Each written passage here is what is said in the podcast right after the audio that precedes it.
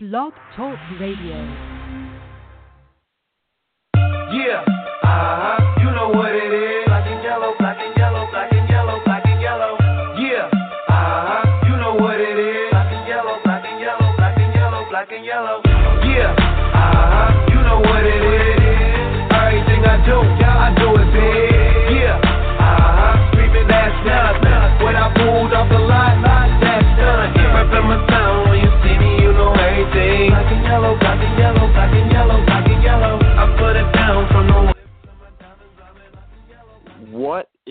up, everybody? Welcome back to another edition of the Steeler Nation podcast. I'm your host, Tyler Candelaria. This is episode 25. Today, we will be joined by in just a few minutes by Penn Live's Jacob Klinger. We are going to discuss the Pittsburgh Steelers' 23 20 victory over the Cincinnati Bengals, which improved them to 10 and 2, a comeback victory, which they trailed 17 to nothing, and are still number one in the AFC, along with a three-game lead over Baltimore, and they can clinch the AFC North next week with a victory on Sunday Night Football over the Baltimore Ravens. We'll have to see what happens there. But obviously, a lot of news last night. You know, Big Ben referred to AFC North football why it got so chippy, and you know a lot of things came out of that game. And one we don't, you know, like discuss early in the game. It's it's it's, it's tough, man. I, I I almost you almost felt like as a fan, at least from my perspective, when you're when you're watching that game and you see Ryan Shazier go in for the tackle, he he, he, he does teach a lesson. Uh, every football player, young, old, you got to keep your head up when you're tackling. I mean, he's he's he's done it a lot. Uh, he's it's he sucks. He's he, you know he's really a leader, defensive leader. He's probably the best defensive player on the Steelers. I I even think that he was probably in line this year to maybe win the defensive player of the year award, maybe not, but at least in contention for it and it's just tough, you know, to see that happen to a guy like that. Such a good guy off the field, works so hard. He's been, you know, injury plagued. He's been in the league four years. He's been injury plagued, you know, for his career, but not to that extent. Still looking for better, uh, for good news. Uh, there, there, it, it's gotten the news that we've heard ha- has actually been a little bit better than we expected. Because when you see Shazier go down like that, and you know his hands go up, clench his fist to try to, you know, get get that feeling in his hands. He you know, he said apparently Vince Will he told Vince Williams when he was getting carted off that he was okay and he could, you know, feel his extremities a little bit. But uh, we're here today that he did, he can feel his extremities for the most part, which is very good to hear. But they're not going to get really another update probably for the next 24 to 48 hours. So he is still in Cincinnati, at the University of Cincinnati, you know, Medical Center right now. So you know, we hope the best for Ryan Shazier. We we pray for him, and we hope everything is going to go well with that because you know it, it you take football out of context, you, you take the football player out of him, he's still a human being. He, he's still he's still you know just like one of us. He's got a family, he's got a fiance, he's got a kid. It's it's tough. It's really tough, and to see people go on Twitter and and to like trash that or and say oh this that like that that that is just I, that's just not even being a human. I, I I don't know what kind of human being people are. For I've seen a lot of tweets and they are very, very you know vulgar about it, and it's that's just that's just not right. That's just not the world we live in. But it's, prayers to Ryan Shazier. Hopefully he gets back as fast as he can. But you know, even in other football sense, hopefully he gets back. You know, we want him to be 100%. You know, just as a person in general. If he get back, to, if, I you know I I hope for the best for him. I hope he can get back to the field I don't know when that will be. I don't know if it will be, but I, I we definitely hope that he, you know, he's a strong guy. I hope he can get back to the field. And prayers out to him and his family, and hopefully Ryan does well. And we hear good news in the next 24 to 48 hours. He he will be getting back to Pittsburgh from then. He was supposed to get to Pittsburgh today, but now they want to get more testing on him, so he should be in the next day or two back in Pittsburgh. Another thing coming out of the game is uh, Juju Smith-Schuster today just received a one-game suspension after the hit and taunting on Vontaze Burfict.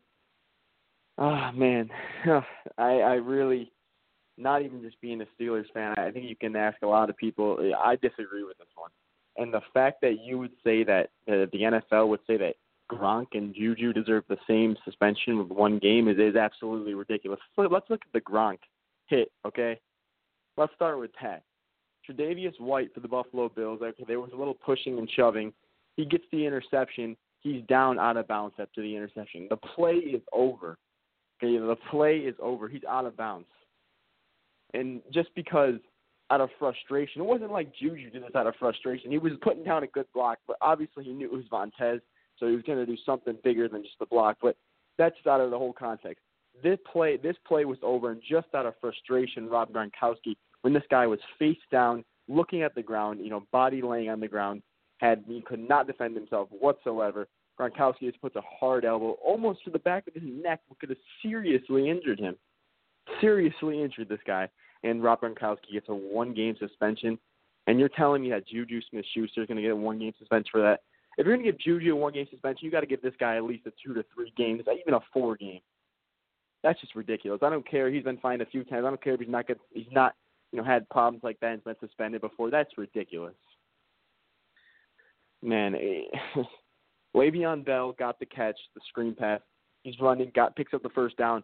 But Vontaze Burfict is going to tackle him. He may make the tackle on this play. Juju Smith Schuster puts down a very good block. It's honestly, a lot of people have said that it's been a legal hit. A lot of people said it's illegal. It, it might have been illegal, but maybe by a few inches.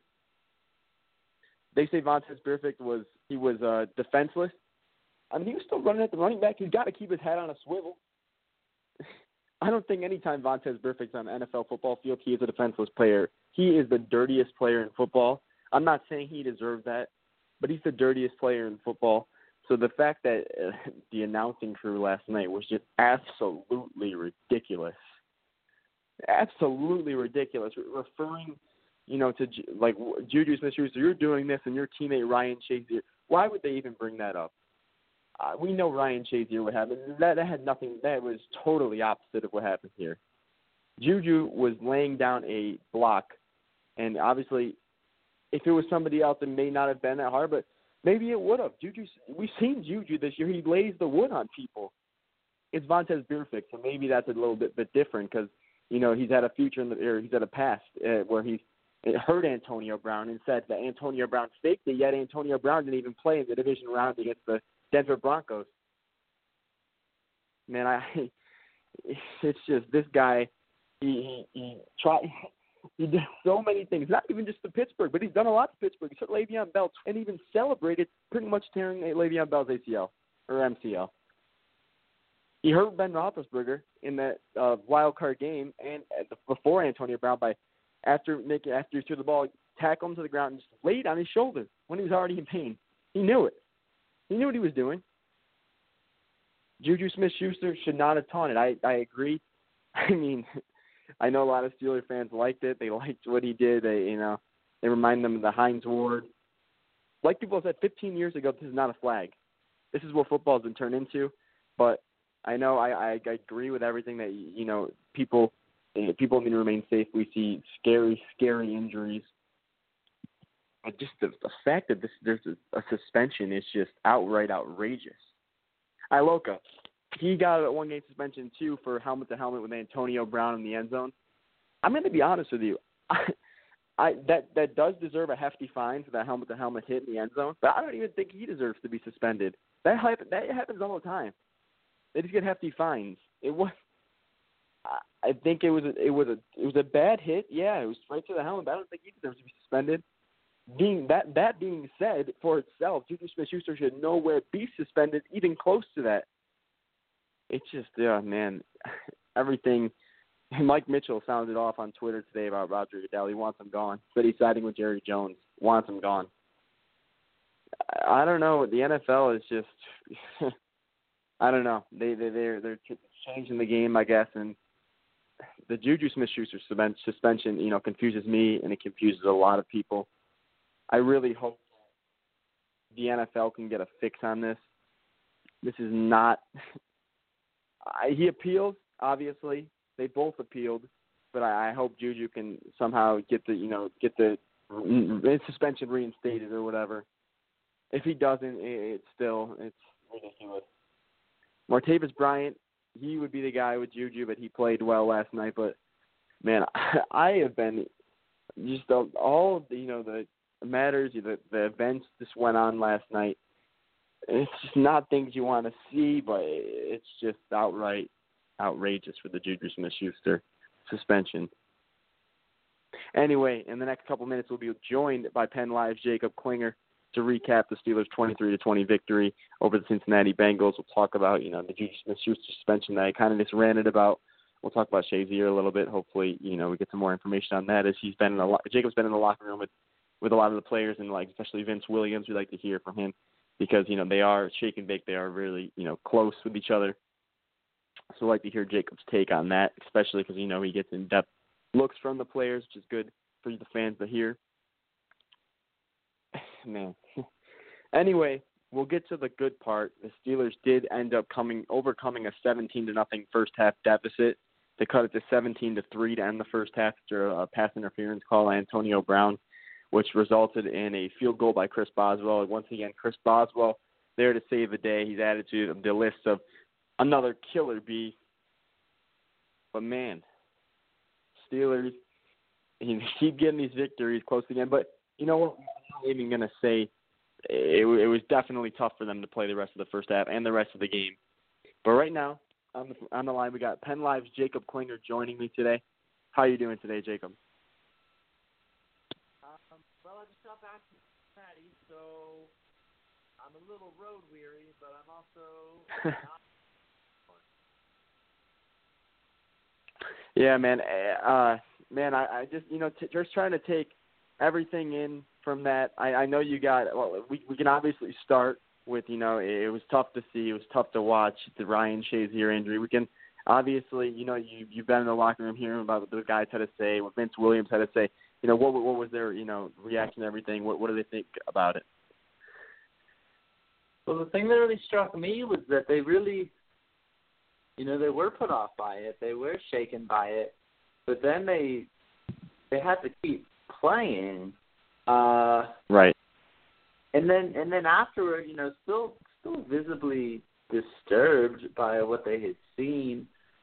Right. Also, there was this real, not a sense, but a concrete spoken element of acceptance that that this happens in football. Uh, if you hang around it long enough, you know it's it's a part of the game, and I don't mean that in necessarily approving sense. I just mean that in that that that's the reality these guys, uh, you know, spoke of, and and I went on to write about because I think that kind of underscores the whole situation, um, being professional football. Definitely. I mean, it's just I I mean, they, they trailed 17 to three to end the first half. They didn't get the three till the end because of the pass interference call with Antonio Brown at the end of the first half. I mean, you like you said, this had to play a like a huge effect. There's no reason why it shouldn't. So, I, how did the in your opinion, like how how did, how did these guys do it? I know they still got to go out there and perform, but I mean, it was me. Holy crap, man! Like that that you got to think like that could be them. Like that I, I when, like they should be they should be scared. Yeah, I mean, I think I think most guys who play the game understand that the the best way to get hurt is to play scared. Um, you know, if you if you're pulling up, you're more likely to be the guy that that takes more of the of the damage. But yeah, I mean, Shazier's hit wasn't all that um, you know out of the ordinary. He ducked his head a little bit, and that you're not supposed to mm-hmm. do that. But you know, we've seen him make that play dozens of times and, and pop right back up. So. Um, in terms of internalizing it personally, I think you just don't. Um, and in terms of you know taking it on emotionally, I think you just kind of have to ride that wave, and and that's basically what they did. You know, Vince Williams being the most um, you know visibly, viscerally affected, um, but but there was a lot of guys that it messed them up pretty good. Um, to answer your original question, it really just comes down to I think a some sort of sense of obligation. There was a task at hand, and that was kind of you know what what Mike Tomlin left them with. I know Stephon Tuitt told me that as as Tomlin departed, the rest of the defense's huddle as Shazier was being carted off, um, he basically just told them to simplify things a little bit and just just you know uh, run to the ball, and they could coach out the technical stuff from there. But if you just play on instinct um, while they process the uh, the emotions, seeing Shazier go down like that. Yeah, and I'm sure at halftime, obviously they, they, they you know they, they at halftime they took everything in. I'm sure, obviously still thinking about it throughout the rest of the game. But I'm they definitely they definitely you know talked about that a lot, and it probably helped them throughout the second half. I know you were at the game, but just just Mm. watching after it happened, and and you see Vince Williams on the sideline, you know, pretty much like in tears, man. That's just that's that's tough, man.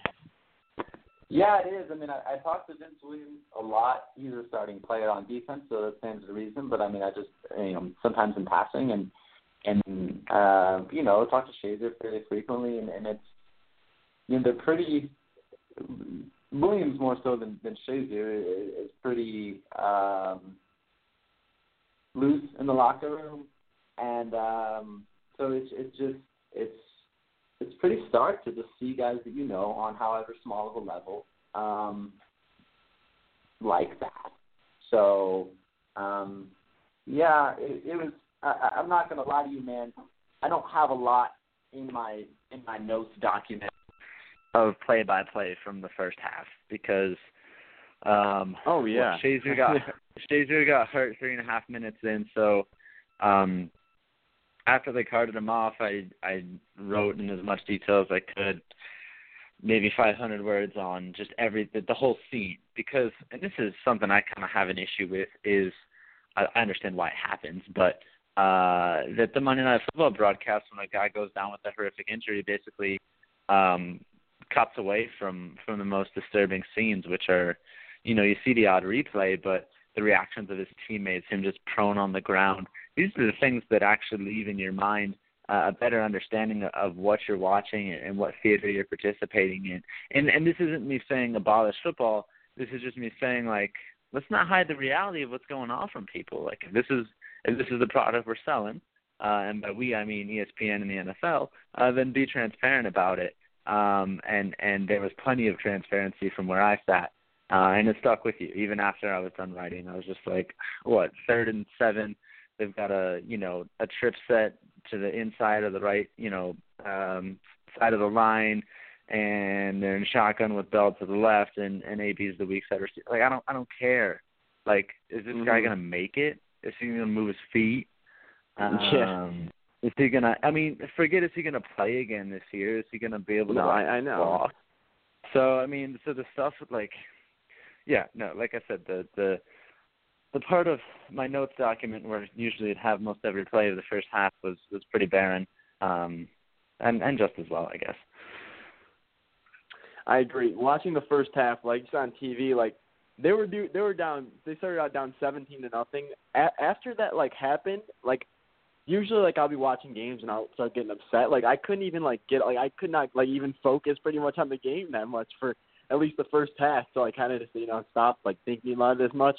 But still, like it's crazy. Like you said, it's not even just like the football aspect about it. Like he is a human being, just like all of us. Like he's got a family. Like he's got a fiance. He's got a kid. Like Yeah. he's gonna walk. He's gonna walk again. It's tough, man. Yeah, that's really it's a really important sentiment I think to get across. You know, so much of so much of the way we we talk about professional sports and the people who make them possible um is in kind of an inherently dehumanizing way and I understand um how and why that happens. Um but I think it's important to one be mindful of that and, and try to make that, you know, less so the case. Uh but especially in moments like these to realize that they are people even a guy who's like ah, pretty unilaterally a garbage human on the football field and Vontaze Burfict, like is a human who who quite possibly sustained probably not the first concussion of his life last night and and on a very basic human level, however, you know, crappy and unprofessional he often is, like there's there's some level of human empathy that needs to happen there and if it, if we're not capable of it that just like doesn't bode well for us as a species. Right, and let's let's get into that. I want to jump into that. The Juju Smith Schuster, obviously we know the hit. He got suspended for one game today. Honestly, I know the taunting probably got maybe probably got him with the hit, but I don't agree with it. A lot of people don't agree with it. Not just even because of Steelers fans, just the fact that Rob Gronkowski gets a one game suspension and so does Juju, kind of ridiculous. What were your thoughts? Yeah, yeah. The, the equivalency of Smith Schuster to Iloka is problematic because um, you can Right. argue elements of, of both of those plays either way. Um, though I'm not going to um, because they, they both just don't look great. And the league wants to send a message. Okay, you slap a one game suspension on each of those guys. Like, I don't know about the consistency, but I can get that. But in conjunction with, in the same week as Gronkowski's like Bush League, you're like the adult football league that you would sign up with, sign up in to play with like a bunch of like guys you knew from high school and some 30 to 40 year old dudes who can't let it go. That is the kind of that you would expect to see in that setting. Uh, and that is also what Rob Gronkowski did on an NFL football field after the whistle uh, this past weekend. And I, I cannot, uh, I cannot rectify those two things as, as being, you know, deserving of equal punishment. So, um, I think the NFL, just in the vaguest way possible, wants to send a message, just not a terribly specific one, which is uh, pretty consistent with the NFL's inconsistencies. So here we are. And right, and, and we do see those hits. I mean, a lot. They see you see those hits, those those happen, you know, a lot in the NFL. Like to be honest, Sure. though I, I didn't like it, it wasn't a good hit with Iloka on Antonio Brown. I'm gonna be like completely honest. Like you, you've seen that a ton before. especially Steelers players, it happens a ton. Like, I, to honestly, I really don't even think that like he really should have gotten a suspension. I don't think Juju should have, honestly. But Yeah, I guess if you're gonna slap one on one, you got to slap one on the other. But I, I, I know I. Just, you, think- the taunting? You think the taunting got the suspension, or you think if the hit was going to get it I don't regardless? think so because usually, usually the taunting just gets you a fine, like just a bigger fine, right? Um, I'm Yeah. fairly certain of that. 'cause I remember I remember looking at and parsing through the various rules on this last year when Antonio Brown kept getting fined for humping things, and um, and they and they it was it mattered week to week if it was considered an excessive celebration, unsportsmanlike conduct, or um, or taunting. So I, I don't think there's usually a suspension attached to that. Unfortunately, um, you know the the CBA as it's written allows the commissioner's office a lot of latitude to dole out whatever punishment it wants, uh, pretty much unilaterally. Obviously, subject to appeal. Uh, it was reported that Smith-Schuster will appeal. Um, I think it's so that Derrick Brooks will be the, the guy hearing that appeal. But um, this is going to have huge implications, not just in terms of what we understand to be right and wrong in the context of the NFL rules, but also uh, what the Steelers roster looks like this week. NFL Network reported they signed Sean Spence. Uh, I'm not real clear on if he's taking Smith-Schuster's roster spot, should he be suspended, or uh, if he's replacing Tyler Matakevich, who would be going on IR, or Daniel McCullers, who would who would be released. These are the things I'm thinking about as a beat reporter right now. Uh, in addition to obviously you know, having a lot of emotional weight and concern just out there for um, fellow human being, Ryan Shazier. And another thing, I know I know you probably hadn't got the chance to listen to. I don't know if you saw any tweets about it, but on the uh, the broadcast last night, it, really annoyed me to to the fact that they talked. So it was Gruden uh, and McDonough. They talked uh, after the Juju. They they literally talked that this dude Vontaze Burfict is like, I don't like the the nicest dude you could ever like. The fact, like Oh. if Juju Smith Schuster laid down his Lay- No, yeah. He- The, the I, so I was riding into the game Yeah. I mean, the rules should apply equally to everyone, right? But like the I was riding into the game and I heard Sean McDonough on like a local radio station talking about Vontaze Burfict and like he was asked by the local radio host, you know, what his perception was around the league, the Burfict's was. And McDonough started in with this whole thing where like, oh, he he deigned to accept their interview requests, their meeting requests, the broadcasters do, uh, before the game, and they and they talked with him. And one of the first things he said was he was so well spoken, and I was like, ah, okay, that's that's dog whistle adjacent. A, B, um, B, who cares? That's not really relevant to to his perception around the league or or, or the the per, the player he is, in, you know, in practice on the field. Uh, so, um, that sort of skewed perception is just it shows a, an extreme level of naivety to me. Um, but I, unfortunately, you see that a lot of times from broadcasters who aren't there every day. They parachute in. They get uh, you know special treatment from from uh, media relations people and and the players themselves who recognize uh, the platform these people have, and they get a skewed picture, and then they relay that to a national audience that, uh, frankly, it seems that knows better um, but should be informed better by the people relaying information to them on a in a primetime broadcast. I agree. But anyway, let's get a little bit more into out, Sorry, out of you set me off a little bit. No, yeah, out of you know out of the suspension, out of you know the the injury. But let's let's get more into the actual game. Steelers picked up the victory. I know it was more of a second. We'll talk more about the second half, obviously, because that was when Steelers really did more, and it really the thing. You know, everything just kind of got off. Yeah, got off a little. But anyway, the the defense. I mean, we uh, we can start to you know try to talk about the first half, I guess. But the defense, uh, when Shazier went down, I mean, not just him, but the defensive back wise, obviously Coty Sensabaugh just got torched by AJ Green. So they had even Yeah, saw Cam bit. Sutton come in. well, you know, what was your thought Yeah. on the defensive side of the ball?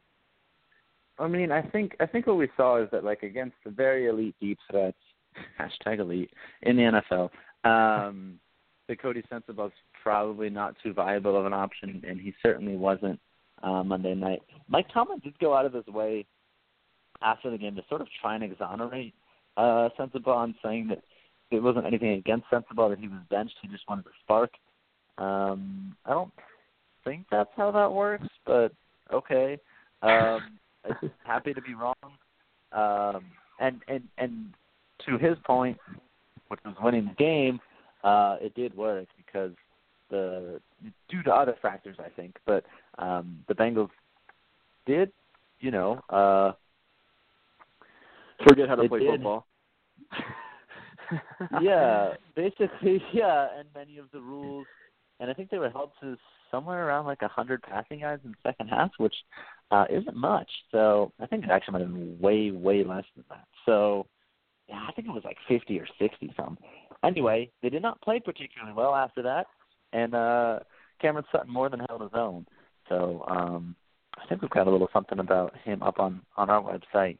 Um, but I think I think the Steelers have big hopes for him in the future. Um, they're just unfortunately having to see that future maybe sooner than they than they would have hoped. But uh, so far so decent, right? Right, and, and you see him out, you know, with third round pick. So uh, he's out there already. Or what was the second game he's been active, right? If I'm correct, second game, I believe.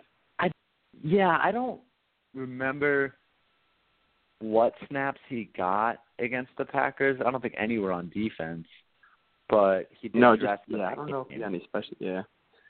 He definitely dressed. I, Yeah, don't, I I- don't know how much he did, but in any, in No, case, yeah, it for was a sure. second NFL game day with a with a uniform on, and and um he looked comfortable, and and he's always looked comfortable, and he's he's long commanded the respect uh, of his of his veteran defensive back teammates, guys like Mike Mitchell, who who don't dole that thing out super easily. Uh, back in May, said he was immediately impressed with with how well Sutton was was picking things up in the defense and the sort of questions that, you know he would go on to ask in meetings and things like that. Um, this was the narrative coming out of the draft with him. Well, he was a really smart guy. He called plays and knew the plays, this, that, and the third. Uh, it's another to see that you know translated and realized and put into practice and play uh, in the NFL in a guy's first year. And with Sutton, we have, albeit anecdotally, seen that. Exactly, and we did see on the defensive side too that the inside linebacker position is is very thin. Obviously, you had Tyler Matakevich come in; he went down as well. You got L.J. Fort pretty much getting calls from the sideline, pretty much. So we saw that it is pretty thin on that sense. You did you said they signed Sean Spence? I actually since I've been gone, I haven't even seen that. Uh, Aditi Kinkhabwala of NFL Network reported yes that the Steelers have signed uh, Sean Spence. I'm just not clear on if there's any roster displacement attached to that.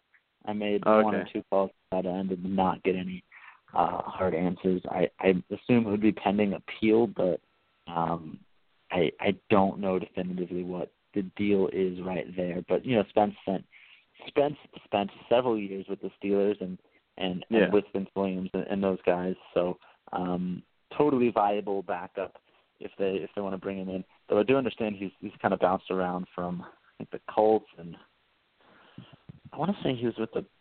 Correct me if I'm wrong. Was he with the 49ers? Or- No, he's the Titans and these are the Colts. He might have been with Titans. Steelers, Titans, Colts, yeah. Um, yeah, I was like Steelers, point is, Titans, you know, Colts. two, two of his Yeah. last three or so defensive He's been coordinators around. have been very, Pittsburgh or Pittsburgh adjacent systems. So um, he'll know how to do it. Um, it's a matter of if he can execute those assignments is, is another. But um, you know, um, Vince Vince Williams, I think will be will be capable in there in the meantime. But you are just you know everything aside, just replacing what Ryan Shazier does as a physically on the football field uh, is a massive task for any defense. And and for me, if you had asked me to vote on the MVP of this season for the Steelers uh, up to this point, I probably would give it to Le'Veon Bell, but Ryan Shazier would be a very close second. Um, oh yeah, Ryan Shazier. Emotion, emotions yeah. aside, which you can't do. Um, he's a huge part of this team, and uh, and they're going to miss him emotionally, physically, in really any way you can imagine. Um, and we did hear today through a statement from the Steelers that he's expected to to stay in the Cincinnati hospital for another 24 to 48 mm-hmm. hours. Um, whereas right. general manager Kevin Colbert had said via statement late last night, Monday night that is, um, that he would um, that they hoped he would be return today, right? Tuesday. Yeah, he's, he's not. Yeah, well, I mean, it, it best the best of you know have prayers for him. You know, best best wishes for him to get back. But like you said, with Sean Spence, you know, he knows the system a little bit, so hopefully he can definitely help out with the Steelers. In the second half, Steelers defense did start to play a little bit better. I mean, that did cause you know they came with drops. We saw a lot of you know drops, a couple from AJ Green, a couple from uh, I don't know Tyler Boyd. I, don't know a couple. There was drops a lot for the Bengals. Joe Mixon went down. Uh, Giovani, I don't know if Joe Mixon went down in the first half or the second half, but Giovani Bernard did actually run pretty well against Pittsburgh. But Cincinnati's offense really didn't do much besides that fact. Uh, we, we did see Pittsburgh finally, you know, get things going. Le'Veon Bell did his thing. Uh, he's not he's not running over 100 yards. He's not he's, he's running. You he's getting a lot of yards per carry. Besides like the losses at the end, he was running about like five yards per carry, and he's obviously been a very you know good threat in the passing game. Antonio Brown did Antonio Brown things. So the offense started to get it going in the second half. Martavis Bryant, he did have one that went through his hands on a deep ball, I think, early in the game. But I think he he actually played, you know, pretty well throughout the game. Yeah, I thought this was another step in the right direction for him. Um, you know, going into this game, I thought he might even have to be the primary threat. He showed me a couple things that indicated he could do that um, if if needed. Uh, luckily for the Steelers, it was not. Antonio Brown uh, was his his ridiculous self before, during, and after the game. Um, and, and but um no, I, I think Martavis Bryant isn't capital B back, but he continues to get closer. And hey, when it when it comes down to the the thin margins that will separate the Steelers and the Patriots, and in at least this first game, and maybe a second game, the season as a whole, um, having that extra firepower can make all the difference at all levels of the field, uh, and, and even on different units within the team. So, um, man, he's an invaluable part of this team, and uh, is especially going to be this week if Juju Smith-Schuster suspended. Right. And I'll, t- I'll tell you that much. He, I, I like what I. I mean, I think everybody does. He's he's been really, you know, explosive in the return game. I had a very questionable call on J.J. Wilcox yesterday, but he's been really explosive back there. I like what I've seen. Yeah, it's kind of crazy. I was talking to Danny Smith, the special teams coordinator, last week about that. And I asked him, I was like, "Man, I I know y'all just put him out for the first time, you know, a week ago, but you must have thought about this before, right? Like he's he's been fast for a minute." And uh he said, "Yeah, I've been discussed, but it's just a matter of um there's some things you got to be on top of as a kick returner, and uh you can't just like show up and do it." So, um as much as we might like to think that you could show up and do it um, you know, he he had to be a little rigorous with it. But man, it just it makes all the sense in the world, doesn't it? Like he's big, he's fast, he's quick to mm-hmm. speed. Um and you know, if he continues to to sort of um get back to where he could carry the muscle with the speed that he had in 2015, and I don't think the speed's gone by any means. Um, then, then they're in business, yeah, and, and I think he's going to score points for them. Right, and so we, did see, like we said, well, I mean, a lot, a lot of guys, you know, getting, you know, getting banged up a little bit, both sides of the ball.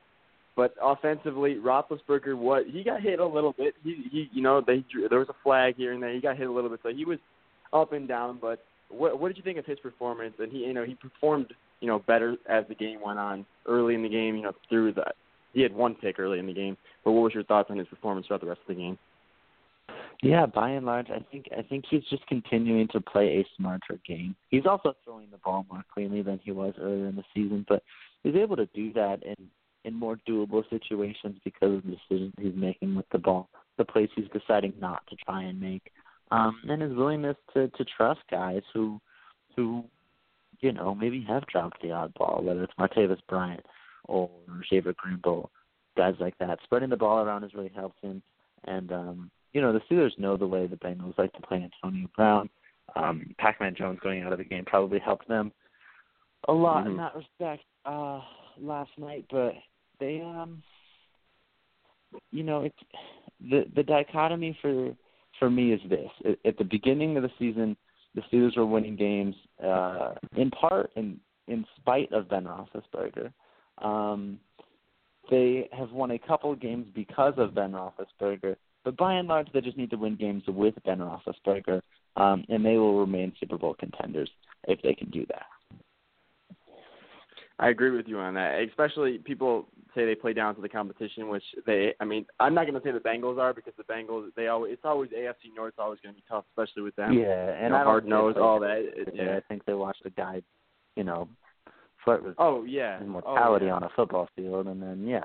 Um, but I don't think they were lacking in intensity in that game. I think Oh no.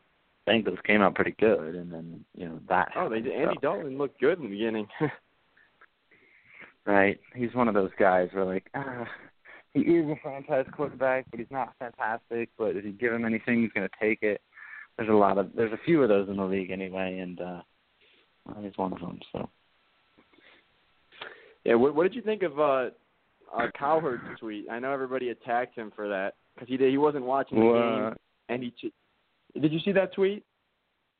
I don't I don't mess with Cowherd. What do you say? You don't mess with him.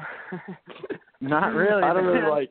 I, I I don't really like him that much, but uh, no, it wasn't like that. He was saying anything like about like like anything. He was he hadn't been watching the game. He had just saw that the score was seventeen to nothing, or like ten to nothing, or seventeen nothing, and he he said, "Oh, Steelers again, uh, focusing on New England or something Oh, like uh, yeah. so he whatever. went in on And then he said, yeah, and he, and he said hashtag troll Vember or something, and then everybody went off, and then he, you know, put a tweet apologizing because he didn't know about Shazier and all that stuff. So I, I'm not a huge fan of him, to be honest with you, but I didn't know if you saw it or not.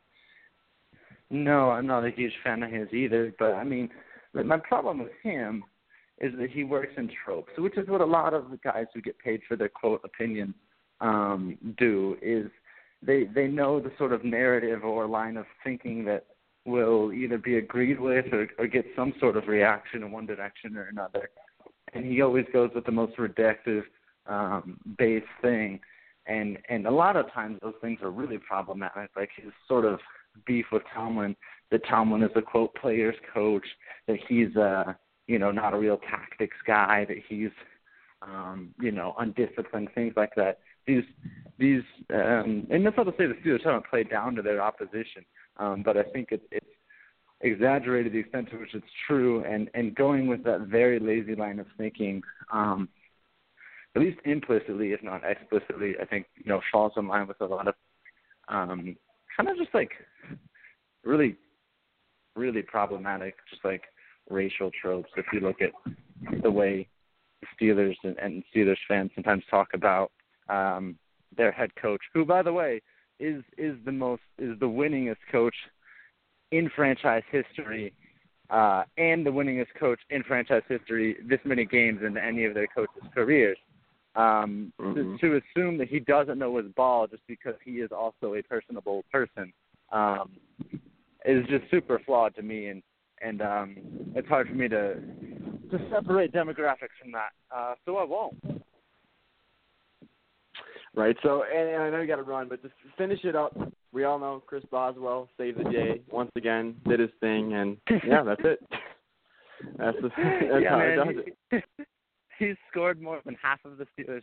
Uh, I guess it's probably half now because the Steelers did score a couple touchdowns last night. But in the Steelers' last six games now against the Bengals, he has scored something like uh eight field goals no, ten field goals. No, it's like twenty field goals.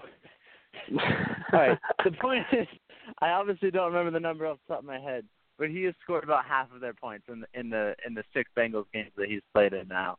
Um, and and uh, he's really the bane of their existence as much as any any playmaker in the Steelers' backfield or out wide.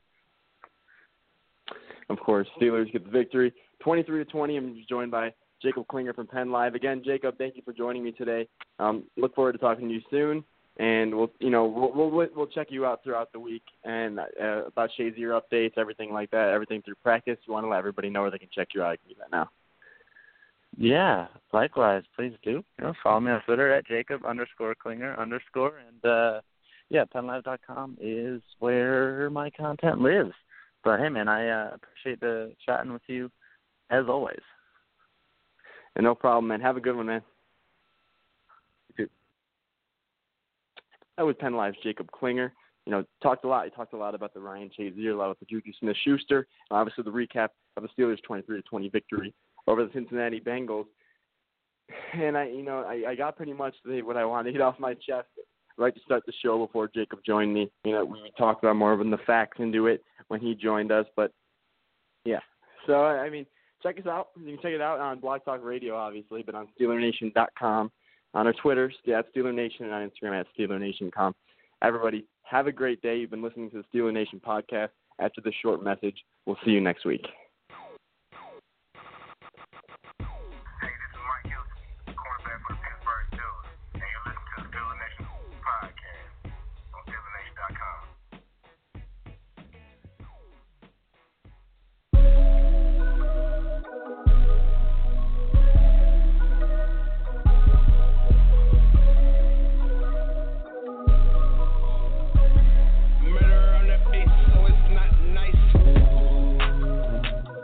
This life I cannot change.